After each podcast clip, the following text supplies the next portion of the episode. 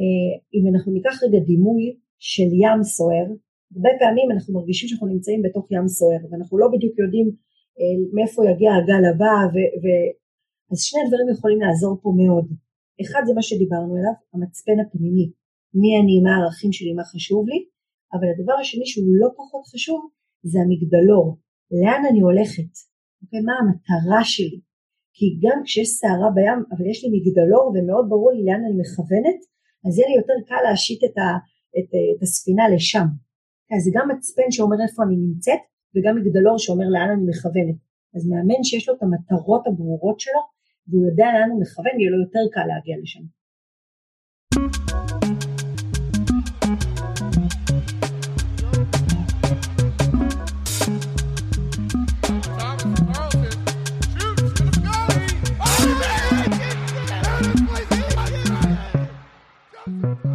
שלום לכולם וברוכים הבאים לפרק הרביעי של לצאת מהקווים, מאמנים מדברים על אימון, אני עמית רחמילביץ'.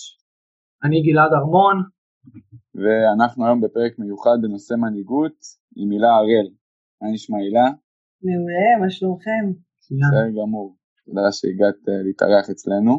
אה, לפני שאנחנו צוללים לתוך הפרק, אנחנו נשמח שאת תציגי את עצמך ואת אה, תחומי העניין שלך מצוין, אז uh, אני ב-13 שנים האחרונות עובדת כמאמנת מנטלית של uh, ספורטאים בתחום הפסיכולוגיית ספורט, היא עובדת uh, גם עם קבוצות, עם מאמנים, עם ספורטאים, עושה שיתופי פעולה עם, עם הטופ-טים, um, ובכובע השני שלי שהוא בעצם די משלים, אני עובדת בתחום המנהיגות ופיתוח מנהיגות עם חברות מובילות, במקום שנקרא המכון למנהיגות איכותית, והיום באנו לדבר על השילוב בין שני הדברים האלה, ספורט ומנהיגות.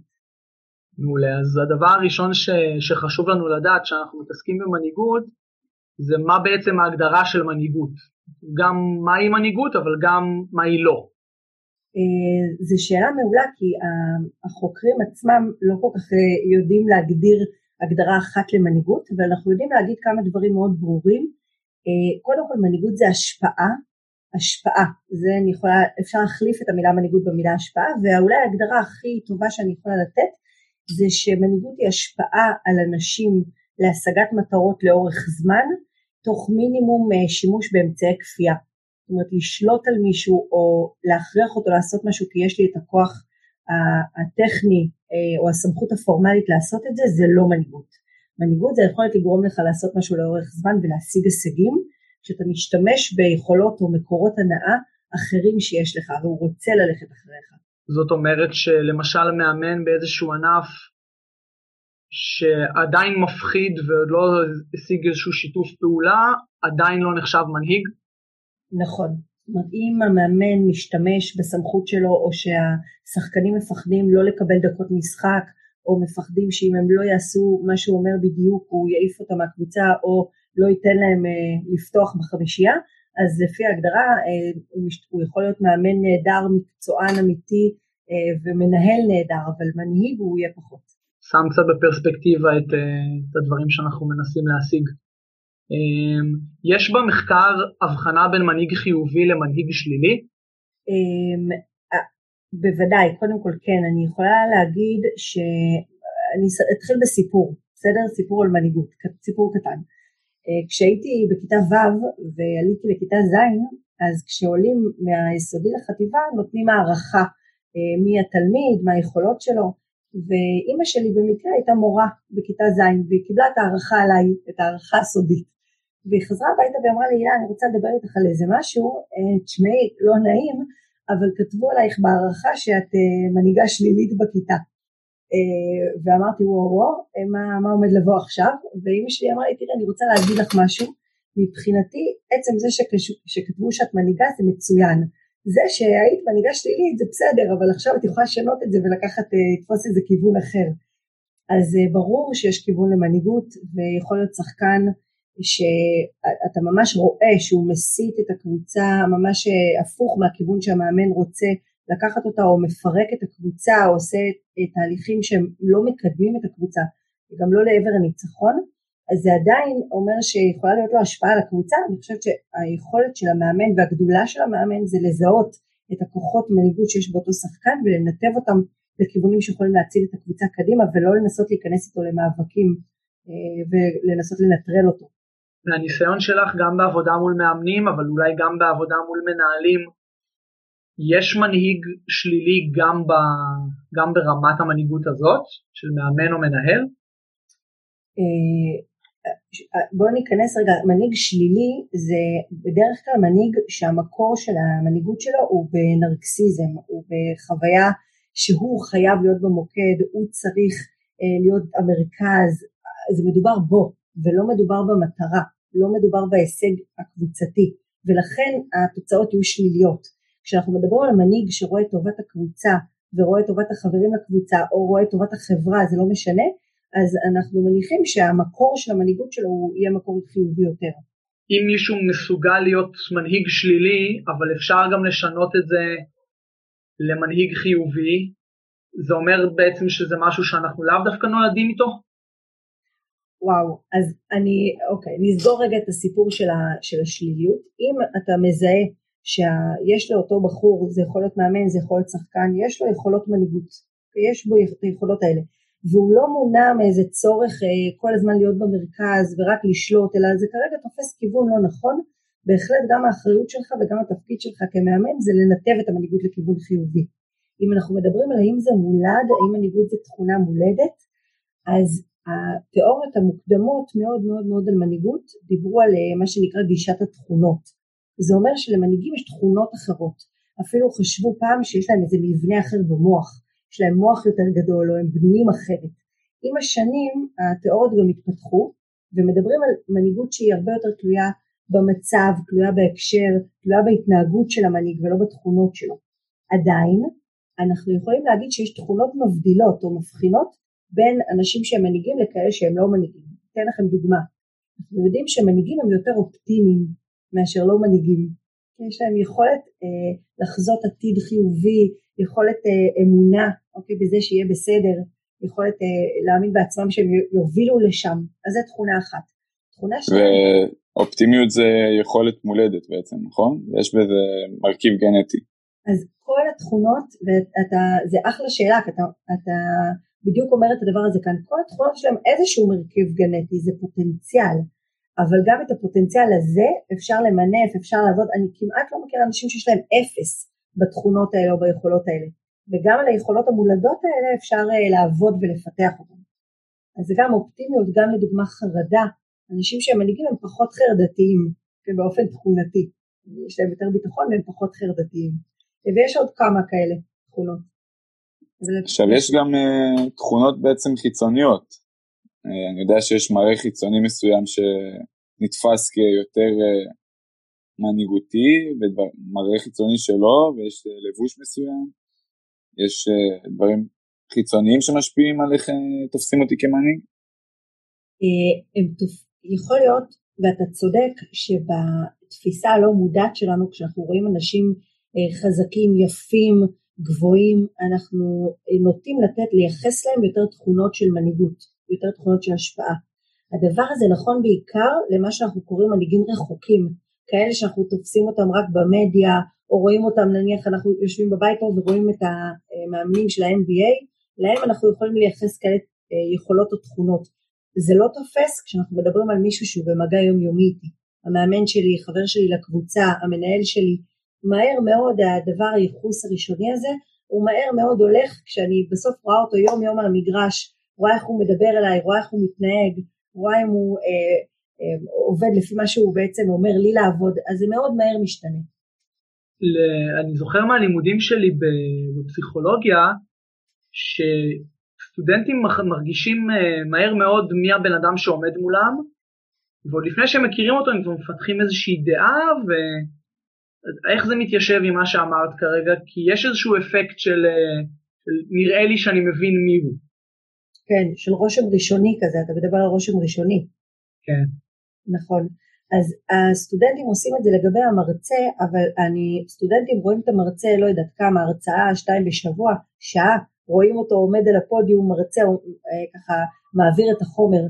שחקן רואה את המאמן שלו בסיטואציות מאוד מורכבות, בפסקי זמן סופר לחוצים, במאני טיים שצריך לעלות על המגרש ולשנות את המשחק, אי אפשר לזייף שם וגם אי אפשר לתת ליחוס לעבוד לאורך זמן כי אתה פשוט פוגש אותו בסיטואציות שהאני האמיתי שלו, האותנטי שלו יוצא החוצה וגם אתה אה, מתפתח בקשר להערכה שלך אליו. מעניין מאוד. אה, נגעת בזה קצת מקודם, על אה, איך אפשר לפתח את התכונות שהפוטנציאל כבר קיים.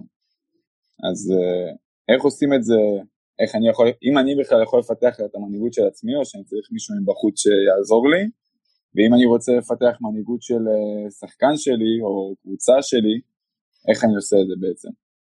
יופי, יופי. אז באמת דיברנו על זה שמנהיגות היא גם מורכבת מיכולות שחלקן מולדות.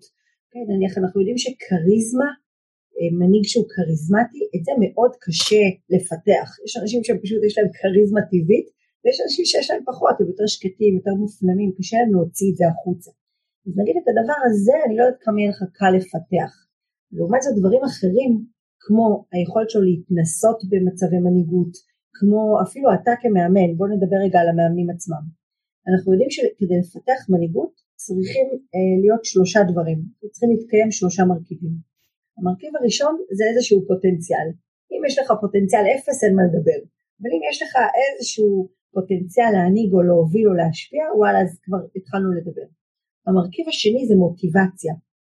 אנחנו יכולים לראות שחקנים הרבה פעמים שאנחנו אומרים וואו איזה חבל אם הוא רק היה לוקח את הפוטנציאל שיש לו ומוביל את הקבוצה הוא היה יכול לעשות פה דברים מדהימים אבל הם לא רוצים הם לא רוצים להתאמץ, הם לא רוצים להוביל, הם לא רוצים את האחריות של, ה, של, של להיות מנהיג, של לקחת את האחריות של להוביל. אם אין מוטיבציה, אז גם קשה מאוד לעבוד. אבל אם כבר יש לו מוטיבציה ויש לו פוטנציאל, הדבר השלישי שצריך להתקיים זה הזדמנות. ופה יש תפקיד סופר סופר סופר חשוב למאמן. כי הרבה פעמים גם מאמנים יש להם רושם ראשוני על שחקנים, וגם הם כבר מאוד מהר מקבעים את השחקנים בתפקידים שלהם. הם אומרים, זה הבעייתי, זה המנהיג, זה זה שרק כשהוא עולה מהספסל הוא יודע להביא את הנקודות וגם המאמנים כבר אה, מעצבים את האימונים ואת המשחקים לפי ההנחות האלה. אז אם המאמן נותן הזדמנות אמיתית לשחקן שהוא מזהה שיש שם איזשהו פוטנציאל להנהיג ולהוביל גם אם זה לא התפקיד הטבעי שלו, הוא כבר מקדם מאוד את היכולת שלו להיות מנהיג. וכשאני אומרת לתת הזדמנות זה ממש לייצר באימון מצבים שאותו שחקן יכול להוביל, זה בכוונה להדגיש כמה השחקן הזה יכול לקחת על עצמו, לתת לו את הכדור בשניות משמעותיות כשהוא יכול לעשות את זה ולפתח אצלו גם את המסוגלות בהובלה שלו. ההזדמנויות הן סופר חשובות כדי, כדי לאפשר, ואותו דבר למאמן, שייצר לעצמו הזדמנויות להוביל, להוביל את צוות המאמנים, להוביל את הקבוצה שלו. אז בעצם אם אני רוצה להוביל את צוות המאמנים, אני לא תלוי במנהל שלי, אני יכול לייצר לעצמי הזדמנויות ואחר כך גם מה, לתת לעצמי משוב אולי, כדי לראות איך זה עבד, ואיך עושים את זה ברמת המאמן. אתה שואל בעצם איך מאמן יכול לעזור לעצמו לפתח את המנהיגות שלו בלי שהוא תלוי במנהל שלו, נכון? אם אני מבינה נכון. נכון. אוקיי. אז uh, כל הדברים שאמרת הם נכונים. תראה, אנחנו הרבה פעמים כשאנחנו עובדים עם מנהלים, אנחנו אומרים יש מנהל שמחכה למינוי שלו ואז הוא מתחיל לנהל. יש מנהלים שכבר מתנהגים כמו מנהלים ואז פשוט המינוי מגיע. אותו דבר לגבי מאמנים, אני יכול להיות תמיד מאמן, אה, להתנהג כמו מאמן נבחרת, להתנהג כמו מאמן אה, אה, ליגת על, להתנהג כמו מאמן NBA, לא יודעת, וזה יוביל כבר גם להתקדמות שלי ולהתפתחות שלי. אני יכול לשבת ולחכות ולהתבאס ולהתמרמר ולהגיד וואי אני כזה מעולה, אני לא מבינה למה אף אחד לא רואה אותי, ולחכות שמישהו ייתן לי את הטייטל כדי להתחיל להתנהג ככה. אז כמובן שעדיף, האפשרות הראשונה עדיפה, וזה כבר להתנהג באופן הזה כדי שהדברים יבואו. אנחנו, אתם יכולים לקרוא לזה fake it till you make it, או אנחנו יכולים להגיד fake it till you become it, עד שתהפוך כבר להיות כזה באמת. ואם אנחנו מדברים על פיתוח מנהיגות, אז זה מאמן שלוקח הזדמנויות להוביל גם את הקבוצה אבל גם את שאר המאמנים הוא מתנהג כמו לידר, הוא גם מביא ערך לשאר המאמנים שעובדים איתו בצוות, אולי מביא דברים חדשים מבחוץ, אולי מנסה לשפר את כולם ולהעלות רמה את כל צוות המאמנים וגם את הקבוצה שלו, לא מוותר לעצמו.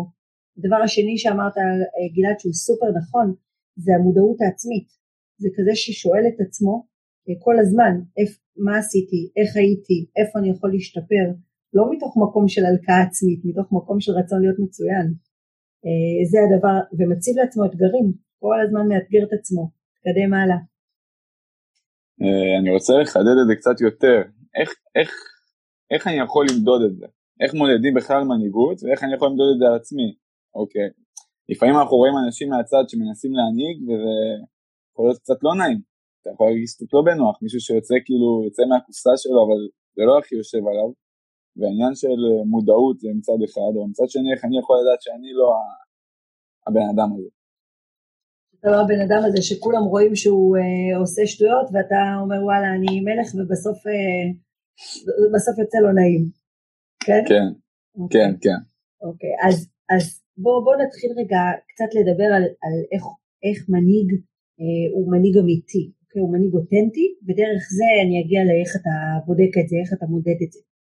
אוקיי? אז כדי שמנהיג הוא יהיה מנהיג אותנטי או מנהיג אמיתי, הוא צריך שיהיו כמה דברים. אחד, הוא צריך להסכים להגיד על עצמו אני מנהיג, ולא להתחבא מאחורי עזוב, רק הגעתי, מקום חדש, עזוב, אני רק מאמן אה, ילדים, עזוב, אני רק מאמן, אה, אלא להגיד וואלה, אני, במה שאני עושה, אני מנהיג.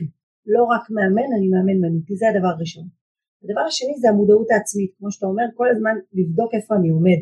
לא רק עם עצמי, גם לקבל איזשהו שהם סנסורים מאחרים, שיהיה לי דופק, להבין מה הדופק.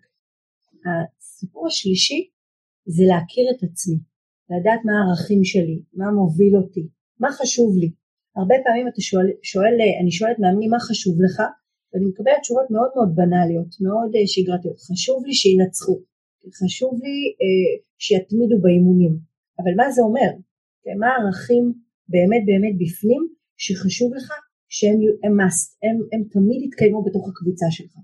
וסליחה שאני קוטע אותך, אבל איך אני מוצא את הערכים האלה? אם אני עכשיו בא אלייך עם תשובות בנאליות, איך אני מוצא את הערכים שבאמת חשובים לי? שאלה מעולה, זו שאלה מעולה. זה, אני חושבת שהדבר הזה הוא תהליך. קודם כל, כדי למצוא אתה צריך לשאול את השאלה. אני צריך לשאול את עצמי, מה הערכים שחשובים לי? וכשאני שואל את השאלה הנכונה, לאט לאט אני גם אבין את זה. אני אסתכל לדוגמה על מה הקווים האדומים שלי, על מה אני בחיים לא מוכן לוותר. אני אתן לך דוגמה ממה, איזה דבר יפה קורה הרבה פעמים בקבוצות ספורט. אני שואלת אה, מאמנים, תגיד מה הכי חשוב לך? והם אומרים, הכי חשוב לי זה החברות בקבוצה, שהם יהיו, שהם יהיו בסדר אחד עם השני, בסדר שלא יתקעו אחד לשני מקלות בגלגלים, שיקדמו אחד את השני, או מישהו אומר לי הכי חשוב לי זה רצינות באימונים. ואז מה קורה? נגיד מגיע שחקן הכי כוכב שלכם, שהוא באופן עקבי לא מגיע לאימונים, ומגיע כשנוח לו, או לא מגיע, או מעדיף לצאת לטיול שנתי ולא לבוא לאימון הכי חשוב לפני משחק, או לצאת למסיבה בשישי בערב ולא להתכונן למשחק של, לא יודעת, של מוצאי שבת. ואז מגיע המשחק, ופה מגיעה השאלה החשובה, מה אתה עושה כמאמן? האם אתה מוכן לסכן את הניצחון של הקבוצה ולא להכניס את אותו שחקן שאמרת שזה הקו האדום שלך, ומי שלא יגיע ולא יהיה רציני באימונים לא ייכנס, או שכשמגיע הזמן אמת, אתה אומר בסדר זה חשוב לי, אבל יותר חשוב לי שינצחו מחר. עכשיו אם יותר חשוב לך שינצחו מחר אין שום בעיה, אבל אז הערך שהכי חשוב לך הוא ניצחון, ולא הערך שהכי חשוב לך הוא התמדה באימונים, אז תדייק את הערך. אין לי שום שיפוטיות לגבי זה, רק בואו נהיה מדויקים לגבי מה הערכים שלנו. וזה כן. חשוב שזה יהיה ככה מול עצמי או מול השחקנים? קודם כל מול עצמך, ודבר שני, ההלימה, החיבור בין מה שאתה אומר לאיך שאתה פועל, היא סופר חשובה. כי, כי זה הצרימה, כששחקנים מרגישים שאתה אומר משהו אחד ומתנהג באופן אחר, זה הדבר שהכי שובר את המנהיגות שלהם בעיניך, את המנהיגות שלך, סליחה, בעיניהם. אז אין שום בעיה שתגיד, הניצחון זה הדבר הכי חשוב לי, ואז גם תפעל ככה. אבל אם אמרת הכי חשוב לי זה המחויבות, אז, אז, אה, אז תעמוד מאחורי המילים שלך. תהיה מוכן לשלם את המחיר. תהיה מוכן לשלם את המחיר על, על הערך. דרך נוספת שאתה יכול לדעת מה חשוב לעצמך, זה לשאול את עצמך עם מי אתה מזדהה, או כמו מי היית רוצה להיות. אם יש מאמן שמאוד מרשים אותי, אז אני צריך לשאול את עצמי למה הוא מרשים אותי, מה, מה חשוב לו או מה נראה לפחות שחשוב לו מבחוץ, ואז אם אני מזדהה עם זה אז יכול להיות גם ש, שזה חשוב לי. ועוד דרך שאפשר לעשות את זה, זה להסתכל על אחרים, יכול להיות שאני מעריך אותם עכשיו, או שפעם הערכתי אותם וכבר אני לא, ולהגיד אוקיי זה ממש לא מתאים לי, כאילו זה נראה לי ממש מוזר שהוא עושה את זה, אז כנראה זה משהו שאני דווקא לא הייתי רוצה, אני דווקא חושב ההפך. אתה יכול לשאול את עצמך גם דבר כזה, וזה מתאים לא רק למאמנים, זה מתאים גם לשחקנים. יכול לעזור לשחקנים שלך להבין מה חשוב להם או מי הם רוצים להיות. שאל אותם איזה שחקן אתם הכי אוהבים, ואם אומרים לך שחקן מסוים, נגיד סטף קר, אז תשאל אותם למה דווקא הוא, מה יש בו שגורם לך זה, ואז אתה יכול לקרב אותו למה חשוב לו. הילה, אנחנו קודם קטענו אותך באמצע של, של האלמנטים של מנהיגות אותנטית, אז אמרת שיש איזושהי מודעות עצמית, ודיברנו על ערכים ועקרונות, ומה עוד? נכון. אני רוצה רגע להתייחס אבל למה שאתה אומר גלעד, אני חושבת שזה אחלה אחלה שיטה להסתכל על מישהו אחר ולהגיד מה חשוב לי, מה אני אוהב באופן שבו הוא מתנהל ולקחת לעצמי. אני רוצה להוסיף על זה שלפעמים גם חשוב להבין מי אני לא, כי יכול להיות שמאוד, אני מאוד מתרשמת מזה שמישהו הוא סופר כריזמטי או, או שהוא סופר נחוש ואני לא כזאת. ויכול להיות שאני הייתי מאוד רוצה להיות כזאת אבל זה לא כרגע מי שאני אז אני יכולה לעבוד עם עצמי עבודה ולהיות כזאת ואני גם יכולה להגיד אני אוהבת את זה בו אבל בוא נראה גם מה, מי אני ומה מתאים לאיך שאני מתנהלת וגם אני חיה בשלום עם האופן שבו אני מנהלת את זה. וחלק מאותנטיות זה גם להבין מה הערכים ומה אני אוהבת אבל גם מה, מי אני ומה עובד בשבילי, מה מתאים למי שאני. אה, אז הדבר הנוסף באמת זה ערכים ברורים ולנהוג לפי הערכים, והדבר הבא זה שקיפות, שקיפות ושיתוף. אה, ככל שאני, וזה גם מה שעמית שאל קודם, ככל שאני אשתף יותר בערכים שלי וידבר אותם, ולא רק יגיד טוב הם, הם כבר מבינים, הם רואים אותי הם כבר מבינים, לא, אלא למאמן חשוב להגיד במה אני מאמין, מה חשוב לי, מה הדברים שחשוב לי שיקרו בקבוצה הזאת, וזה מאוד מקל גם על אנשים להיות איתך באותו כיוון שאתה מכוון אליו. והדבר האחרון זה לקבל החלטות, כמו שדיברנו, שהן לפי הערכים האלה ולפי העקרונות האלה, ולא החלטות שהן אחרות לגמרי.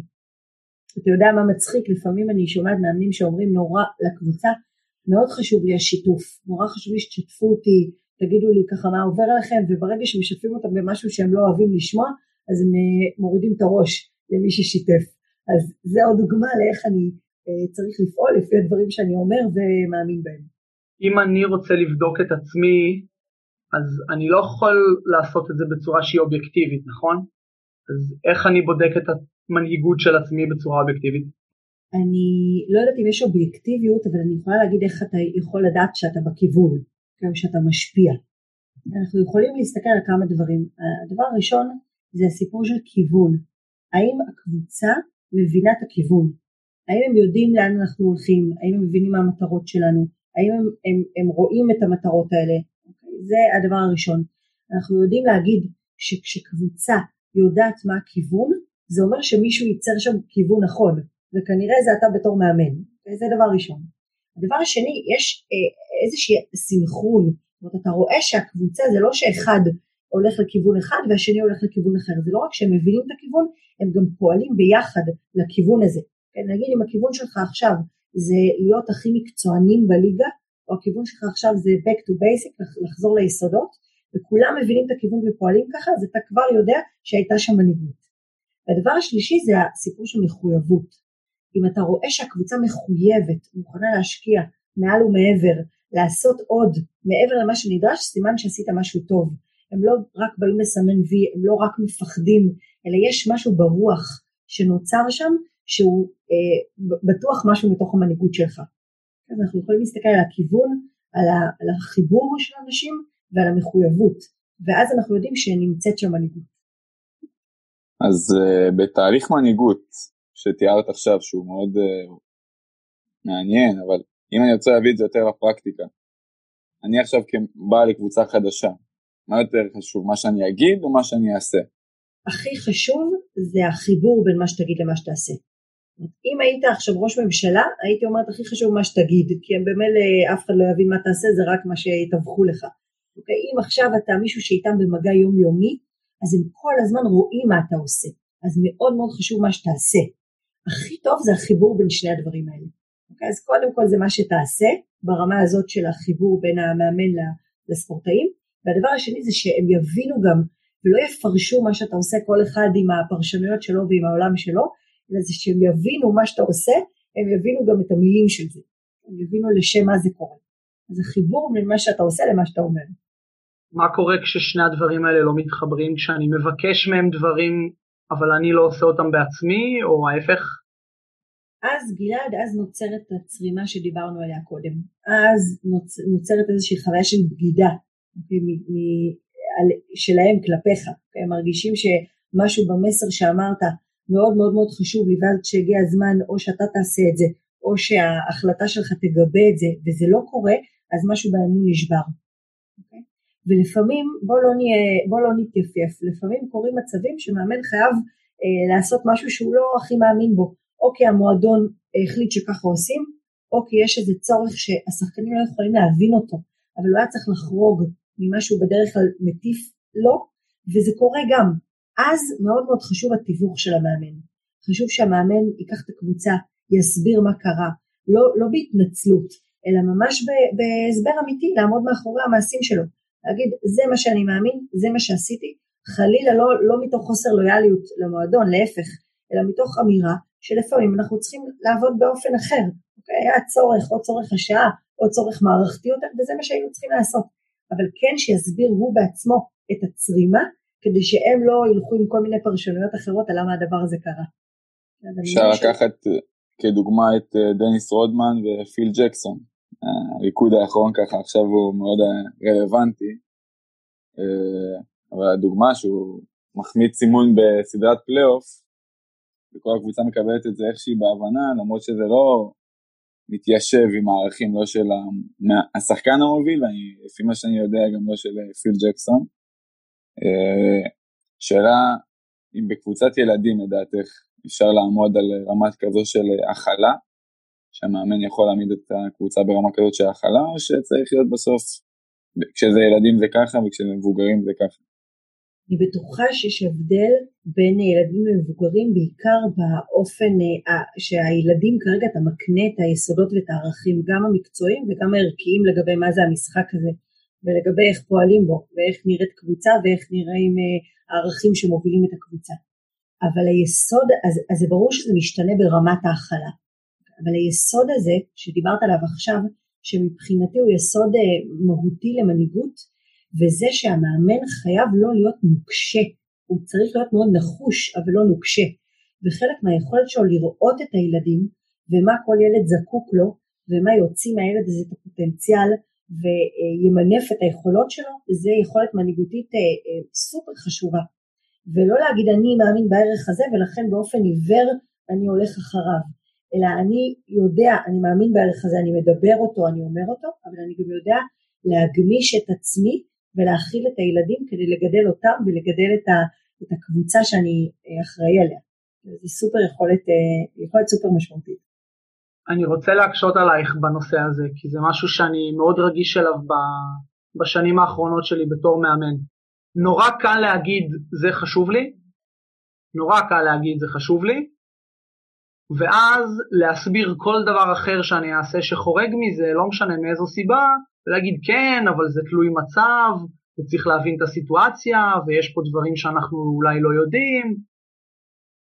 איך עומדים בסתירה הזאת? כי תמיד אפשר להגיד כן אבל, אז מה עומד מאחורי הערכים שלי אם, אם, אני, אם הגמישות הזאת היא כאילו ערך שהיא, שהוא חשוב לי? מקסים.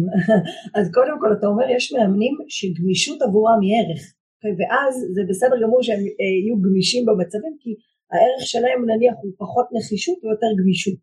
Okay, ואז הם, הם מתגמשים, הגמישות היא ערך והם יכולים גם להגיד את זה, גמישות מצבית כמו שאני מבקש מכם במשחק, תהיו גמישים לסיטואציה, תהיו גמישים למי כרגע השופט, תהיו גמישים למי הקבוצה היריבה, אני גם אהיה גמיש למי השחקן שעומד מולי, אז זה בסדר גמור שגמישות היא ערך, אבל אם אתה אומר יש ערך אחר שהוא כרגע יותר משמעותי לי, אה, זה אף פעם לא ערך אחד, זה תמיד כשאנחנו מתייחסים לאדם ולמורכבות של אדם, אז זה מערך של ערכים.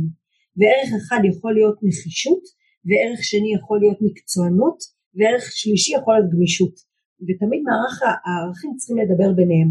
אבל גלעד, אני חושבת שהדבר הכי חשוב שאמרת, זה שאתה לא תתרץ לעצמך. כי אתה לא תתרץ לעצמך את חוסר היכולת שלך לעמוד מאחורי החלטות, או את חוסר האומץ שלך, לא תתרץ לעצמך בזה שוואלה המצב או תלוי או עשיתי פה איזה משהו שהייתי חייב. אלא אם אתה הולך לישון בלילה ואתה שלם עם עצמך שקיבלת החלטה שהיא מדברת עם הערכים שלך והיא נאמנה על הערכים שלך אז הכל בסדר. אם אתה בלילה מדבר עם עצמך ואומר וואלה בעצם תרצתי לעצמי שהחלטתי ככה כי זה תלוי וכי גמישות היא ערך וכי וכי וכי אז אני הייתי אומרת שתעשה עוד קצת עבודה על עמוד השדרה שלך ועל הערכים שלך ועל המצפן שלך כמאמן. אני אעשה את זה. לא, דווקא אתה ספציפי מההיכרות שלנו, יש לך אחלה מצפן כמאמן. תודה. אמ, אז בהמשך, בהמשך לאמירה הזאת, באמת באחת הסדנאות ש, שישבתי בהן, שהעברת, אז uh, עלה הקטע או המאמר, אני לא, לא בטוח איך uh, להתייחס אליו, שנקרא uh, מעשים שמניעים אנשים. אמ, הוא מדבר שם על, אה, על מה עושה מנהיג או מה עושה מנהל שרוצה להניע אנשים, כמובן שאם הקטע נקרא מעשים שמניעים אנשים אז כנראה הקטע לא מדבר על דברים שכדאי להגיד אלא איך עושים. אמ, אני יודע שזה קטע ש... שאת מאוד אוהבת, את חושבת שהוא משמעותי, אז אם את רוצה קצת להרחיב עליו ולספר גם כמה דוגמאות או, או ממה, ממה הקטע הזה בנוי שיכול לעזור למאמנים אה, לפתח את עצמם או להבהיר את עצמם בתור מנהיגים. אה, מעולה, אז זה באמת אה, מאמר מאוד, מאמר מה שנקרא יסוד, והוא מדבר, אחד הדברים שהוא מדבר עליו זה הסיפור בדיוק שעמית ואתה דיברתם קודם, זה על ההלימה. זה זה שמאמן אומר הכי חשוב לי שנהיה בזמן, והוא לא יגיע בזמן אז, אז אין שם שום דבר שיחזיק את האמירה הזאת. ולכן אנשים הרבה פעמים, בטח אה, ספורטאים, מסתכלים על המאמן ולדוגמה שהוא נותן, והרבה מאוד מהדברים שהם עושים הם לומדים מתוך הדוגמה הזאת. אז אחד הדברים שהוא אומר שם במאמר, זה תשים לב כמאמן, זה ממש פרקטיקה. למה אתה מקדיש זמן? אם אתה אומר מאוד מאוד חשוב לי הקבוצתיות, אבל אתה לא מקדיש זמן, לא באימונים ולא בשיחות בחדר הלבשה, לדבר על האלמנט הזה של הקבוצתיות, אז זה לא משנה שאמרת שזה חשוב, אתה לא מוכן להקדיש את הזמן שלך לדבר הזה. או אם אתה אומר לשחקנים, אתם חשובים לי, אבל אתה אף פעם לא שואל אותם מה שלומם, או לא מרים טלפון אחר הצהריים, או לא יודע מה עובר עליהם בשעות שהם לא באימון, אז רק אמרת שהם חשובים לך, אבל לא הקדשת את הזמן שלך לדבר הזה. הם יותר לומדים מזה. או לדוגמה, אחד הדברים שהוא אומר שם, זה איזה שאלות אתה שואל. הרבה פעמים, זה דבר שאני יכולה לספר לכם מהקליניקה. לפעמים הורים באים ואומרים לי, הדבר שהכי הכי הכי חשוב לי זה שהילד יהיה מאושר, שהספורט יהיה מקום שהוא יקבל ערכים, שיקבל חברים, שהוא ימצה את עצמו, ואז השאלה הראשונה שהם שואלים אחרי שהוא חוזר ממשחק זה מה? ניצחתם? כמה קלעת? או, מהמם. במקרה הטוב ניצחתם, במקרה הפחות טוב זה כמה קלעת. עכשיו אפשר להגיד עד מחר שהדבר שהכי חשוב זה הקבוצתיות, ש... אבל אם השאלה ששואלים הראשונה אולי היחידה זה כמה קלעת, אז ברור שהפוקוס עובר למה שהכי חשוב לי זה שתקלע הרבה נקודות במשחק. ואותו דבר המאמן, כשהמאמן אומר השאלות שהוא שואל את השחקנים הן כל הזמן מתמקדות בזירה מסוימת אז ברור שזאת הזירה שחשובה לו. אז גם לשים לב למה שואלים ועוד דבר שחשוב זה איך אני מגיב לאירועים קריטיים. אני מאוד מאוד אוהבת להסתכל על מאמנים והפסקי זמן בזמנים הלחוצים. האופן שבו הם מדברים עם הקבוצה, האם הם צורכים בחלק הזה, אוקיי, מה אתם עושים, תראו איך אתם נראים, כמו חבורת אני אפסיק עכשיו כי אנחנו בשידור אז אני אזהר על השפה, אוקיי, אבל איך שהוא צועק בפסקי זמן, עם כמה חוויית מסוגלות הוא מעלה אותם נגיד לרגע הקריטי שהוא רוצה שהם יתפקדו בו זה הזמן שבו אנחנו מסתכלים על המאמן ועל מה חשוב לו ועל, ה, אוקיי, ועל באמת באמת הערכים שמובילים אותו. וגם בסדרה הריקוד האחרון יכולנו מאוד מאוד יפה לראות איך מאמנים גדולים מכילים את עצמם וגם מגיבים ברגעים קריטיים ואנחנו רואים את השלווה לפעמים שהם יודעים מה חשוב להם, הם לא מוותרים על זה לרגע, מאוד נחושים אבל הם יודעים מה חשוב להם ועם הדבר הזה הם הולכים. והדבר האחרון שהוא אומר שם זה על מה אתה מתגמל, שאני מתה על החלק הזה, כי uh, אני לא אגיד את שם הקבוצה אבל הבן הקטן שלי נמצא באיזה קבוצת uh, כדורסל של ילדים מאוד מאוד צעירים, והם נותנים שם מדליה. והדבר שתמיד בתור אימא אני מסתכלת עליו זה על מה מקבלים את המדליה. האם המאמן נותן את המדליה על כמה נקודות קלעתי או על איך, איך הגנתי, או אני נותנת את המדליה לאיך התמדתי באימון, אנחנו בעיקר אני מדברת פה על הגילאים הצעירים, איך התמדתי או כמה למרות שנפלתי הצלחתי לקום, או איך הגבתי לזה שלא, שהחטאתי את הסל וכמה מהר עשיתי ריקאברי, כמה מהר התאוששתי, או איך הגבתי לחברים האחרים בקבוצה, לפי זה אנחנו יודעים מה חשוב למאמן, על מה הוא מתגמל. ואותו דבר אם אנחנו עולים לקבוצה בגילאים אה, בוגרים יותר. כן, על מה אני אומר כל הכבוד, אני גאה בכם, על מה אני אומר וואלה איזה יופי תפקדת במשחק, על מה. על מה אני מתגמל, זה עוד נקודה שמאוד אה, חשובה למנהיגות של המאמן. מה החשיבות של, ה, של הדברים שאמרת עכשיו בגיל צעיר, נגיד ברוב סוגי הספורט מתחילים להתאמן אה, בגיל תשע או עשר, חלק מתחילים גם קודם, אבל יכול להיות שגם אחר כך. מה חשוב יותר בגיל תשע עשר, ומה חשוב יותר בגיל כבר מאוחר? זאת אומרת, האם אני יכול להשפיע באותה צורה על חבר'ה בני 16-17, כמו שאני יכול להשפיע על גילאים 9-10? באותה צורה בטוח לא, כי הם מסתכלים על דברים אחרים, וצריך גם משהו אחר מתוך המנהיגות שלך. אה, אתה יכול להשפיע בוודאי, אני, אני לא הייתי עובדת במקצוע שאני עובדת בו אם לא הייתי מאמינה בהשפעה, ואתם יודעים, אני נדהמת לפעמים שאני רואה מנהלים בכירים שהם לא, אפילו לא בגילאים צעירים כמו שאתם מדברים עליהם פה, אלא הם אה, בגילאי 50-60, אה, והם עדיין עושים תהליכים מדהימים בחיים שלהם. עכשיו אמרת מילה מאוד מאוד יפה, אני לא רוצה לשנות אף אחד, אני רוצה להשפיע. ואני לא בטוחה שאפשר לשנות מישהו שהוא כבר שחקן בוגר, אבל גם לא הייתי רוצה. אני רוצה להשפיע עליו, ולהשפיע אפשר על כולם בכל גיל ובכל שלב. ההשפעה תהיה אחרת. אני אשפיע בגילאים הצעירים, הם מאוד מסתכלים עליי כמודל, הם מסתכלים על האופן שבו אני מדבר איתם, הם צריכים ממני דברים אחרים. בגילאים יותר בוגרים הם יותר מתוחכמים באופן שבו הם כבר אה, בודקים אותי. ממש על, גם על ההתנהגויות שלי, גם על היכולת הכלה שלי שעמית דיברת עליה קודם. אנחנו ממש אה, רואים את זה, אבל ההשפעה קיימת בכל שלב. ואיזה דרכים יש כדי להעביר את, ה, את המסרים שאני רוצה להעביר כדי להשפיע? איזה, איזה דרכים, תמקד לי רגע את השאלה. כי גם, ב, גם במאמר ש, של מעשים שמניעים אנשים, שאני לא, אני לא רק עושה דברים, אני גם אומר דברים או, או מאפשר דברים, אז איזה דרכים יש כדי להעביר מסר לקבוצה או לאדם שאני רוצה להשפיע עליו? הוא מדבר שם על, על שפה אני חושב ועל טקס. כן, כן, אז, אז גם מה שאמרנו עד עכשיו, זאת אומרת אני מעבירה מסרים דרך השאלות שאני שואלת, הזמן שאני מקדישה, התגמול, התגמול שאני נותנת לדברים זה גם כמובן המסרים שאני אומרת, אם אני צריכה להסתכל רגע על, על כדורסל כזירה, אז הנקודות הקריטיות לפני משחק, מה, אני, מה המאמן אומר בחדר ההלבשה רגע לפני שעולים למשחק, מה המאמן אומר אחרי ניצחון, מה המאמן אומר אחרי הפסד, מה אומר בפסקי זמן קריטיים, אלה המקומות שאני יכולה להעביר מסרים מאוד מאוד חזקים לגבי המנהיגות ומה שחשוב לי.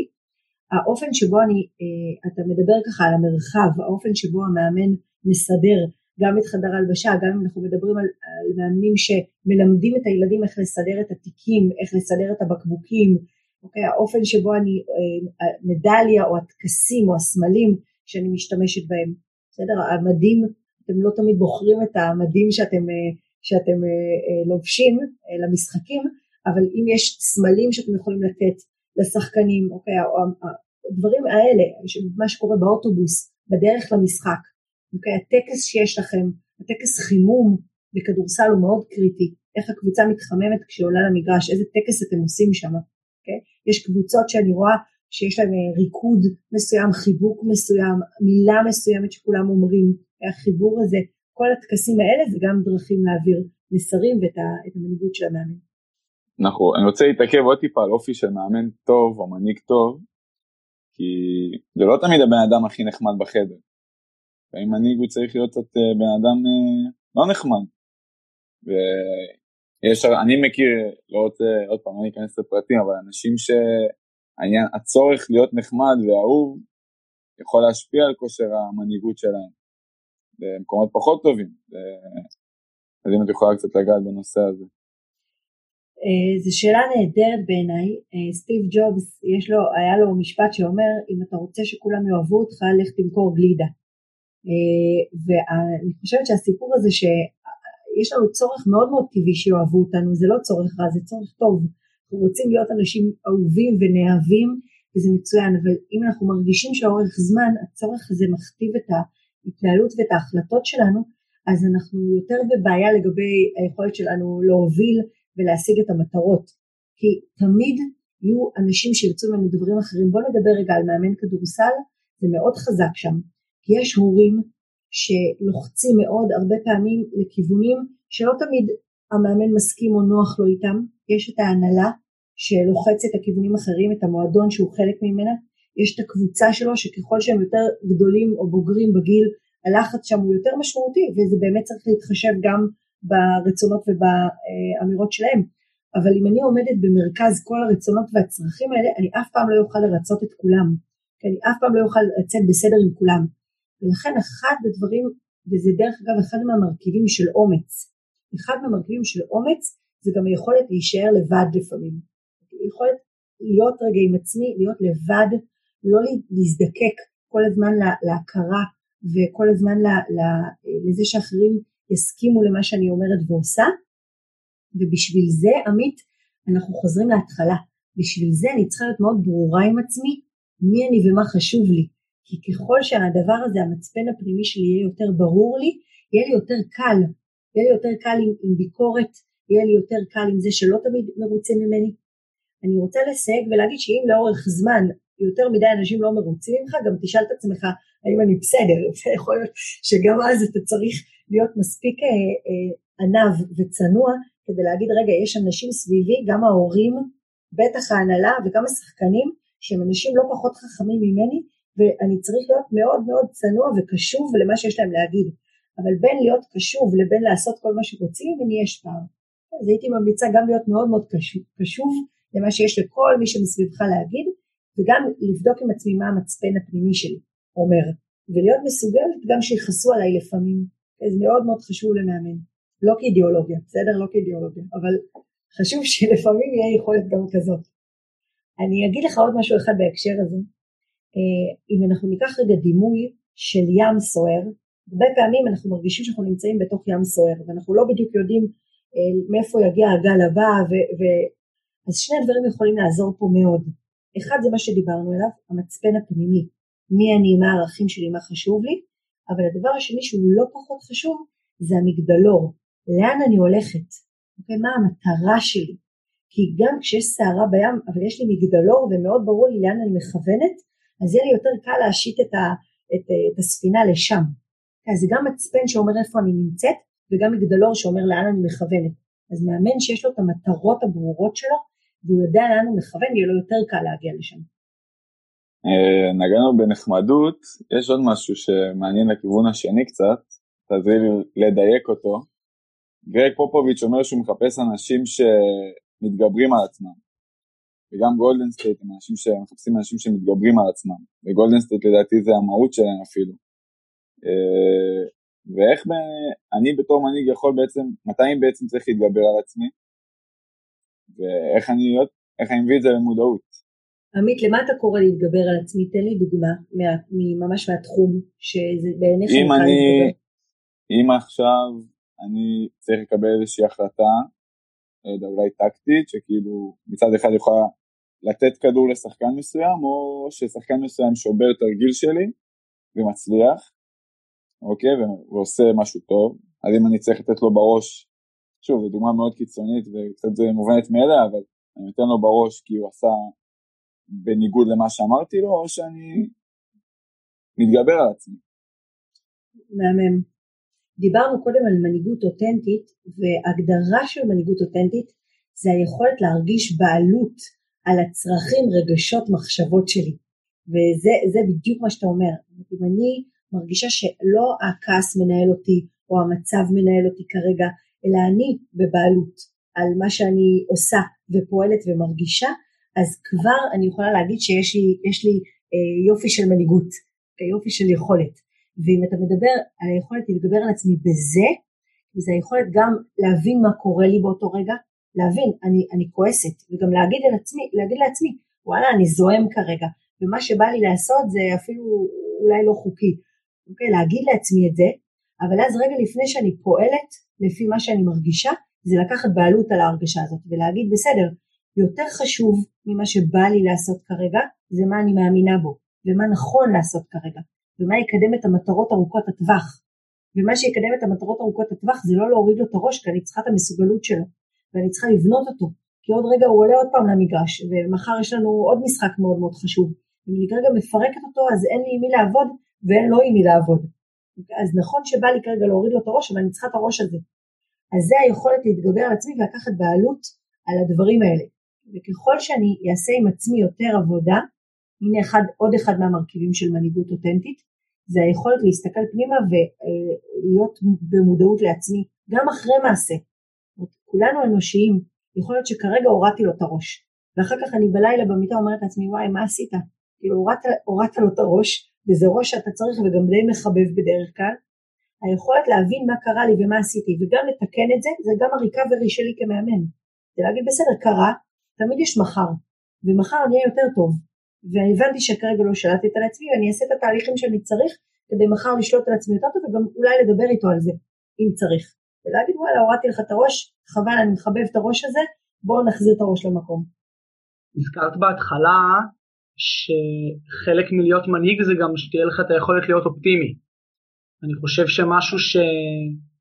שמאוד מאפיין אנשים שמצליחים להניע אנשים זה לדעת שהם יכולים להשתנות. אם אני לא אהיה אופטימי לגבי היכולת שלי להשפיע עליו, היכולת שלו להיות מושפע, אז מראש כבר אני לא אנסה אולי.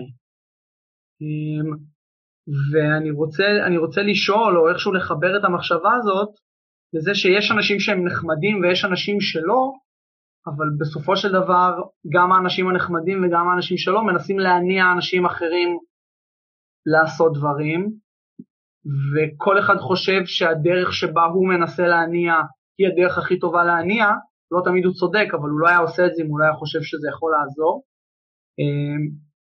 ואני רוצה לקחת אותנו ואת השיחה לנושא של סגנונות מנהיגות, כי יש אנשים שמנסים להשפיע על כל מהלך קטן, ויש אנשים שבגדול אומרים להם, אני מאוד סומך עליכם, לכו תעשו, ובטווח הזה איפשהו יש משהו שאולי יותר אפקטיבי, אמ, וגם אם את יכולה להרחיב על איך זה מתחבר לאותנטיות, כי יכול להיות שיש כאלה שיותר מתאים להם להיות micro-managing, אה, וכאלה שיותר מתאים להם דווקא לדבר כמה שפחות.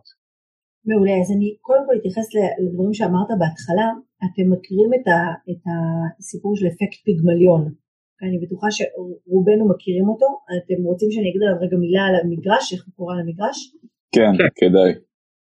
מעולה. אז אפקט פיגמליון זה סיפור מאוד מאוד אה, מוכר מהמיתולוגיה שמספר על פיגמליון שהיה פסל ורצה אה, כמו כולם את האישה המושלמת ומאחר ולא הייתה בנמצא כזו הוא פיסל לעצמו את האישה המושלמת והוא התחיל להתלהב מהפסל ולתת לה מתנות ולהרעיף עליה אהבה והופ מה קרה קסם הפסל הפכה להיות אישה מושלמת Okay? אוקיי? אנחנו לא נמשיך את הסיפור בטח על זה שמה שלא מסופר שם במיתולוגיה, שמהרגע שהיא הפכה להיות אישה אמיתית היא כבר הפסיקה להיות מושלמת, אבל זה, זה כבר לא מסופר שם.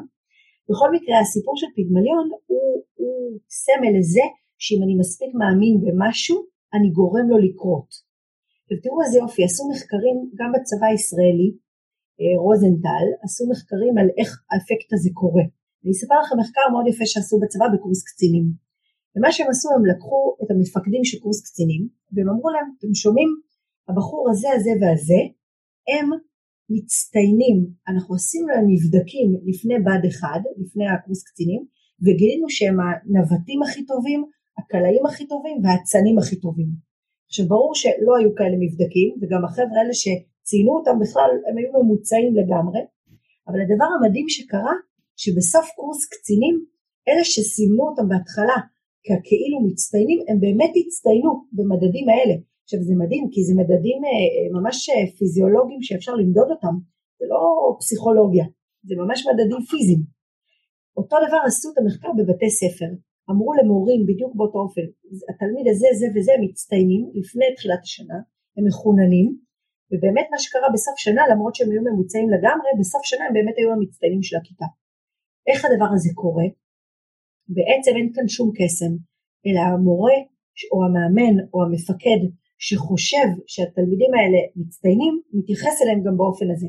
כל דבר שהם עושים הוא אומר וואו מדהים איזה תשובה נהדרת, או אם הוא זרק זריקה והיא לא הייתה בכיוון אבל אני בטוח שהוא אה, זורק מעולה אז אני אומר וואי זה היה מעולה אבל הוא לא תפס, אוקיי, או הסל זה היה נהדר זה היה ממש בכיוון, לא נכנס אבל ממש בכיוון, אז אני מעודד את היכולות שלו, אני גורם לו להרגיש שהוא מסוגל, ובאופן הזה הוא באמת מרגיש מסוגל, לוקח יותר סיכונים, מתנשא ובסוף גם נהיה כזה שמסוגל. אז אם אני מתייחסת גלעד למה שאמרת, אם אנחנו לא מאמינים באנשים וביכולת שלהם להתפתח, אנחנו במקצוע הלא נכון. ואם מאמן לא מאמין שהוא יכול לגרום או יכול לעזור לשחקנים להתפתח, אז שיכול לחפש או לשנות את האמונות, או אולי לחפש אה, במקום אחר. אז זה לתחילת הדברים שלך.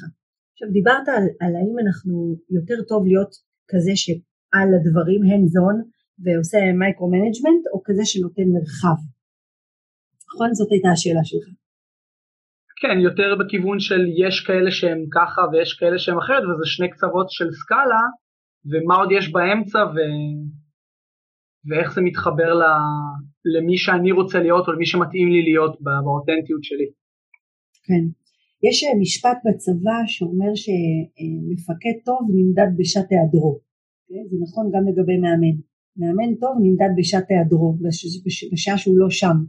ואנחנו רואים לפעמים קבוצות שהמאמן לא עלינו או מורחק אה, מהמגרש או לפעמים בנסיבות טובות לא יכל להגיע והקבוצה לפעמים מתעלה על עצמה ומצליחה בלעדיו לעשות מהלכים מאוד מאוד טובים שהם ברוחו ואז אנחנו יודעים, שאלת קודם עמית איך אנחנו יודעים שקיימת מנהיגות זאת נגיד אחת מהשעות אמת שאנחנו רואים שיש מנהיגות שגם כשהוא לא שם הם פועלים בדמותו. כשאין מנהיגות אז יש מנהיגות. כשאין מנהיגות של המאמן אז יש מנהיגות אלטרנטיבית, כן, נכון. אה, אז, אז גם היכולת של המאמן לפתח מנהיגים אחרים מתוך הקבוצה היא יכולת מאוד מאוד חשובה ואנחנו יודעים שהיא אחת מיכולות המנהיגות. מאמן שלא מרגיש שהוא כל הזמן חייב להיות המרכז ושהכל מדובר בו, אלא הוא יכול לתת לקבוצה למצוא מנהיגים מתוכה והוא יכול לפתח את המנהיגות של השחקנים ככה שהם יובילו על המגרש והרבה פעמים מספיק מספיקה תנועה בעין או ביד שלו ולא הצרחות שלו על הקווים כדי לגרום להם לעשות את המהלכים הטובים וזה בעיניי מנהיגות נפלאה של מאמן. אז אני חושבת שהמאמן צריך לשאול את עצמו האם הצורך שלי להיות ב micro-management וכל הזמן לכוון את השחקנים שלי נובע מזה שאני לא מספיק בוטח בהם, נובע מתוך הרצון שלי להיות במרכז או נובע מזה שזה תפיסת האימון שלי. אם זאת תפיסת האימון שלו, מדהים, לא מתערבת. אם זה נובע מהסיבות האחרות שהוא לא מצליח לשחרר או כי הוא לא סומך עליהם או כי הוא תמיד צריך להיות במרכז, אז יש כאן עבודה לעשות. או לגרום לקבוצה להיות יותר טובה ושאני אוכל לסמוך עליה, ולעבוד על זה שאני יכול להיות מאוד מרכזי בלי להיות כל הזמן במרכז. אבל יש פעמים שהקבוצה עוד לא שם, והוא עדיין צריך להיות מאוד מאוד נוכח. זה מאוד סובייקטיבי להגיד אם זה פילוסופיית האימון שלי או לא, ו... ולפעמים קשה לנו להודות בזה שמשהו שאנחנו עושים הוא כי אנחנו מפחדים לשחרר או משהו שדומה לזה, אז איך מחלצים את זה? יופי, זה קשור למה שאמרנו קודם. אה, אני חושבת שאחת היכולות הכי חשובות בכלל של בן אדם וגם של מאמן זה יכולת ההקשבה. Okay? אוקיי? לא, להיות, לא להיות בתוך בועה. יש לך מנהל מקצועי, יש עוד מאמנים לידך, יש כנראה, יש גם הורים שכן אפשר להקשיב וזה חשוב להקשיב. יש שחקנים שמסמנים אתה חייב להיות עם סנסורים מספיק טובים כדי לחוש את השטח. עכשיו הסיפור הזה של להבין מה, מה, איזה מין שדר אני משדר ומה אחרים קולטים ממני הוא מאוד מאוד מאוד חשוב כדי להבין איפה אתה עומד. ואם אני צורח כל משחק אחרי כל משחק אחרי כל משחק ואם אני לא מצליח לשחרר בכלל ואומרים את זה, אוקיי, אני מצליח לקבל את השדר הזה אז תשאל את עצמך, תשאל את עצמך את השאלות הנכונות ותהיה מספיק פתוח לביקורת. גם אם לא של ההורים, גם אם לא של השחקנים, אז לפחות של המנהל המקצועי שלך או של קולגות שאתה סומך עליהם. עכשיו אני אגיד יותר מזה, אם אתה מספיק מרגיש בטוח, תזמין ביקורת. תזמין מאנשים שאתה, שאתה מרגיש בנוח ואתה סומך עליהם ואתה מאמין בהם, תזמין אותם לצפות, תזמין אותם לראות, תבקש ביקורת ממי שאתה סומך עליו שהביקורת שלו אתה רוצה להקשיב לה. אנחנו נמצאים עכשיו אולי לקראת הסוף כבר של, של המשבר עם הקורונה, אבל היו פה בערך חודשיים ש, שספורטאים ומאמנים התקשו מאוד גם לעשות מה שהם עושים ביומיום, וגם עכשיו צריכים לחזור לשגרה ועם איזה שהם התאמות. מה את יכולה לייעץ להם, או איזה סיפור את יכולה לספר להם כדי שיעזור להם לחזור חזרה לשגרה ולהתמודד עם כל מה שהתמודדנו עד עכשיו?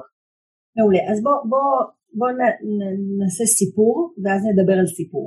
אוקיי? אז הסיפור הוא, הוא לא שלי, הוא של קולינס מתוך הספר גלגל התנופה, והוא מספר על סטוקדייל, שסטוקדייל היה השבוי האמריקאי עם הדרגה הבכירה ביותר במלחמת וייטנאם.